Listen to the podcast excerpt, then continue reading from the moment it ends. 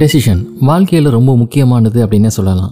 ஆனால் நம்ம எடுக்கிற டெசிஷனையே நம்மள எத்தனை பேர் சின்சியராக கரெக்டாக ஃபாலோ பண்ணுறோம் இந்த டெசிஷனை வச்சு ஒரு அழகான குட்டி ஸ்டோரி ஒன்று இப்போ கேட்கலாம். நாலு துறவிங்க ரெண்டு வாரத்துக்கு தொடர்ந்து ஒரு வார்த்தை கூட பேசாமல் தியானம் பண்ணணும் அப்படிங்கிற முடிவெடுத்தாங்களாம்.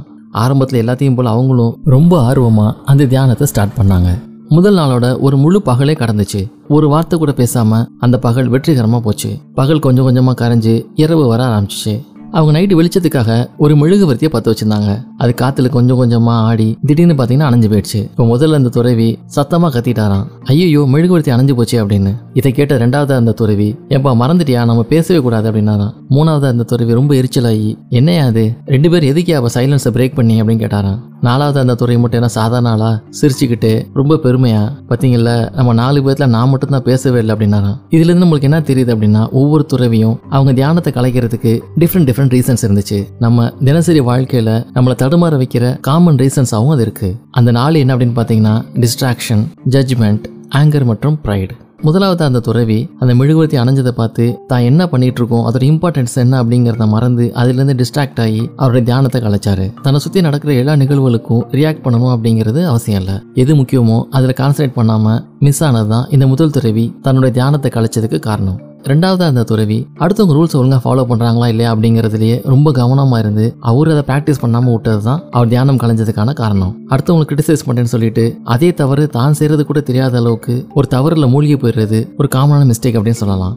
மூணாவது அந்த துறவிக்கு அவருடைய கோபம் தான் அவர் தியானம் கலையிறதுக்கான காரணம். மற்ற ரெண்டு பேரும் அவங்க தியானத்தை கலைச்சிட்டாங்களே அப்படின்னு கோவப்பட்டு அந்த கோபத்தின் காரணமாக இவர் தியானமும் கலைஞ்சனால அன்னைக்கு நாள் முழுவதும் அவர் போட்ட எஃபர்ட் எல்லாமே வேஸ்ட்டாக போச்சு.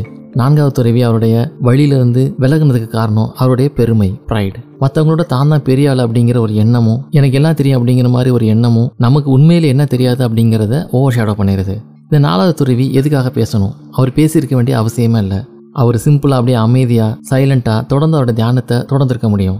அவர் ஒருவேளை அமைதியாக இருந்தாலுமே கூட மற்ற மூணு பேரும் இவர் அமைதியாக இருக்கிறத கூட கண்டுக்காம அவங்களுக்குள்ள ஆர்குமெண்ட் பண்ணிட்டு இருந்திருக்கலாம். சில பேருக்கு என்ன அப்படின்னு பார்த்தீங்கன்னா தான் ஏதாவது நல்லது பண்ணால் அதை மற்றவங்க பார்க்கறதுக்காக பண்ணணும். அப்படி பார்க்குறேன்னா அதை நான் பண்ணணும்னு அவசியமே இல்லை அப்படிங்கிற மாதிரி எண்ணம் இருக்கலாம். அவங்கள பொறுத்தளவுக்கு ஒரு வேலை செய்கிறனால கிடைக்கிற ரிவார்டு அப்படிங்கிறது அவங்களுடைய எஃபர்ட்டுக்கு கிடைக்கிறதா இல்லை? அவங்க செஞ்ச வேலையை மற்றவங்க ரெகனைஸ் பண்ணாதான் ரிவார்டாக அவங்க கருதுவாங்க.